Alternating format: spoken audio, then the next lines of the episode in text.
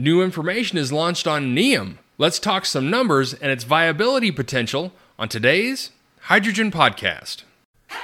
So, the big questions in the energy industry today are How is hydrogen the primary driving force behind the evolution of energy? Where is capital being deployed for hydrogen projects globally? And where are the best investment opportunities for early adopters who recognize the importance of hydrogen? I will address the critical issues and give you the information you need to deploy capital. Those are the questions that will unlock the potential of hydrogen, and this podcast will give you the answers. My name is Paul Rodden, and welcome to the Hydrogen Podcast. In an article from oilprice.com, Alan Mammoser writes Saudi Arabia looks to position NEOM as a hydrogen leader. Alan writes, at the first ever conference devoted exclusively to carbon free hydrogen in the Middle East and North Africa, MENA, participants looked in depth at the technical and financial complexities of getting major projects off the ground. They covered projects announced by various consortiums worldwide, all in early stage development. An exception appeared to be in Saudi Arabia's $5 billion hydrogen based ammonia plant, a project of NEOM Energy and Water Company. Many conference participants and panelists saw NEOM's ambitious green hydrogen to ammonia project as the most likely leader. They expressed confidence that, among the many major green hydrogen initiatives now appearing in the news, this one would reach actual production. Discussions occurred at the World Hydrogen MENA conference held in Dubai last month. It brought together more than 200 attendees for two days of panels and networking. Sponsored by the MENA Hydrogen Alliance, the initiative of DII Desert Energy, the conference was delivered by the World Hydrogen Leaders networking platform of UK based green power conferences. NEOM, the clean energy city under development in northwest Saudi Arabia, was launched in 2019 with the backing of the country's Public Investment Fund. In 2020, it announced a joint venture to develop a major green hydrogen and ammonia production facility in the new city's industrial sector to be owned equally by NEOM and two partners. ACWA Power, a Riyadh based power generation developer that is now half owned by PIF, will lead development of a wind and solar power assets. US based Air Products will develop a hydrogen based ammonia plant.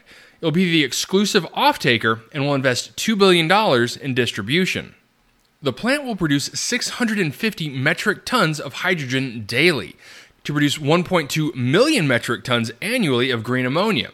Electrolyzers with a capacity of 2 gigawatts will be supplied by ThyssenKrupp Uhde Chlorine Engineers, a joint venture with Italy's Industrie De Nora. Energy for the electrolyzers will be derived from wind, 1.5 gigawatts, and solar PV, 2.5 gigawatt capacity, to be developed on site with a first phase utility scale production beginning in 2026.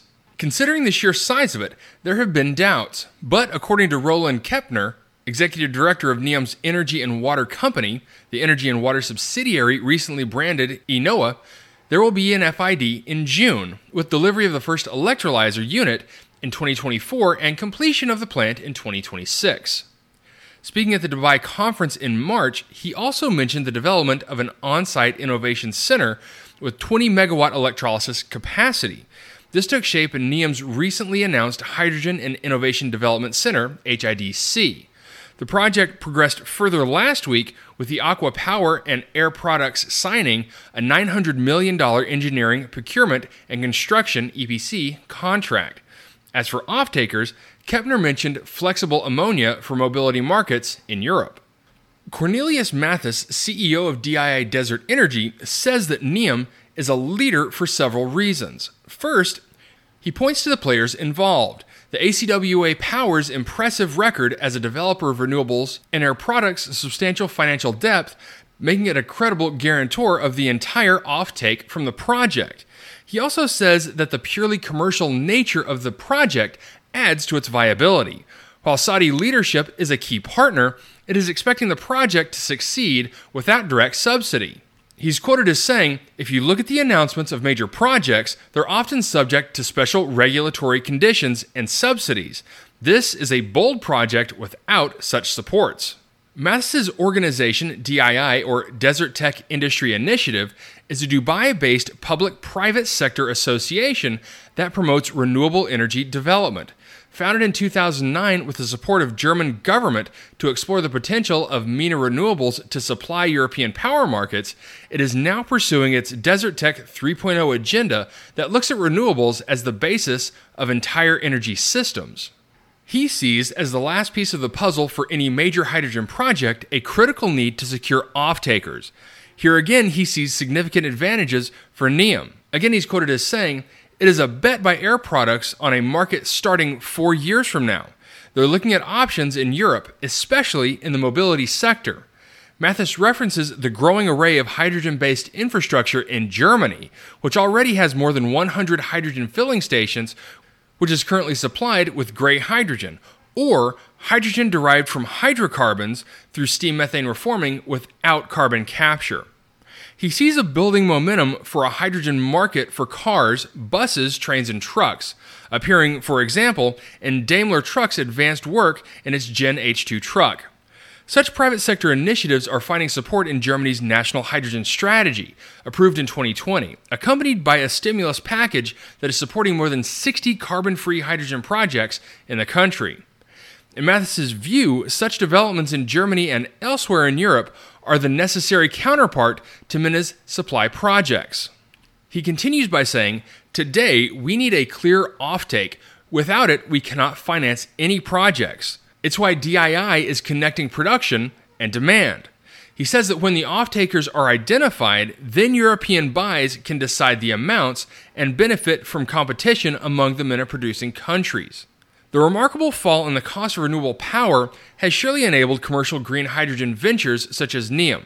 It is equally clear that low cost renewable power is not enough to launch them. Matthes continues by saying, We will need bold partnerships of government and industry, something like a Marshall Plan, but for hydrogen.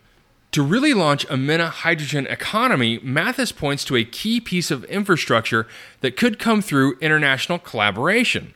A pipeline connecting the eastern Mediterranean with Europe would be the kind of Marshall Plan project he has in mind.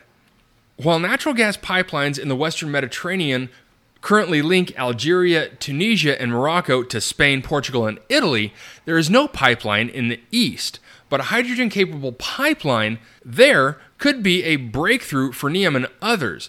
Matthes says that within a 300 kilometer radius of Sharm el Sheikh, where the COP27 conference will occur this fall, are places with potential 100 plus gigawatt production potential in Saudi Arabia, Egypt, and Jordan. He believes that while liquid organic hydrogen carriers can help to launch commercial hydrogen, pipelines will be a key piece of infrastructure.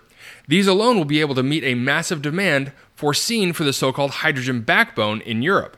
A pipeline can easily carry NEOM's 2 gigawatt capacity and much more, as a large pipeline could have up to 60 gigawatts of capacity. It would dwarf the capacity of undersea electric cables. Putting it in place would require bold commitments from governments and a long term partnership for the importance of green molecules. The European Investment Bank, EIB, would be the most logical entity to manage the project. Matthes continues by saying Nord Stream 2 is now obsolete. It's 11 billion euros stranded under the Baltic Sea. An Eastern Med pipeline, he continues, with similar capacity could be built for 15 to 17 billion euros, or about 50% more than the now suspended Nord Stream 2. The MENA Hydrogen Alliance used the occasion of the conference to launch a work group devoted to hydrogen certification. This certification piece of the hydrogen puzzle was announced the same week, Friday, leading conference organizers to acclaim the first ever Middle East conference devoted exclusively to carbon free hydrogen as Dubai Hydrogen Week. Okay, so a great article highlighting some very, very good numbers that we finally get to see out of NEOM. And the thing is, NEOM is one of those could be projects for hydrogen that would revolutionize global energy potential. It's that big. Now, one of the key topics that this article highlights on is one of the factors that operators really need to start focusing in on as the industry moves from conceptualized ideas into an energy industry. And that's identifying your feedstock and, in this case, your off takers. Now, if we focus first on their feedstock, and the entire point of NEOM is to be green. So it's going to be using wind and solar to electrolyze water. Now, usually in deserts, my biggest concern is the availability of water. But in the case of Saudi Arabia, they do have plenty of water, they just have to clean it up quite a bit. So, really, then their biggest task is to start identifying the off takers for their hydrogen. Now, first, it can be used locally to support the energy grid. But it sounds like they're really focusing in on Europe, especially Germany, as a primary off taker. And that makes complete sense, especially now that the Nord Stream 2 line and all the troubles going on between Russia and Ukraine have stopped that project completely. And so ultimately, this is a perfect time for a large scale green hydrogen project to be started up with the intent of supporting the energy infrastructure in Central Europe. And the last part of this article is of critical importance to the hydrogen industry, and that is seeking certification. What's happening now in hydrogen is the evolution of the world's reliance on oil and gas for energy. Now, that doesn't mean that hydrocarbons aren't going to be necessary moving forward. That'll be a critical feedstock. But what that does mean is a dire need for certification and regulation globally. And this applies to anyone in the hydrogen generation market or anyone downstream of that. And so, that being said, it's good to see that the MENA Hydrogen Alliance is looking to launch a working group devoted to hydrogen certification. All right, that's it for me, everyone. If you have a second, I would really appreciate it if you could leave a good review on whatever platform it is that you listen to Apple Podcast, Spotify, Google, whatever it is. That would be a tremendous help to the show. And as always, if you have any feedback, you're always welcome to email me directly at info at thehydrogenpodcast.com. And as always, take care, stay safe. I'll talk to you later. Hey, this is Paul. I hope you liked this podcast. If you did and want to hear more, I'd appreciate it if you would either subscribe to this channel on YouTube or connect with your favorite platform through my website at www.thehydrogenpodcast.com. Thanks for listening. I very much appreciate it. Have a great day.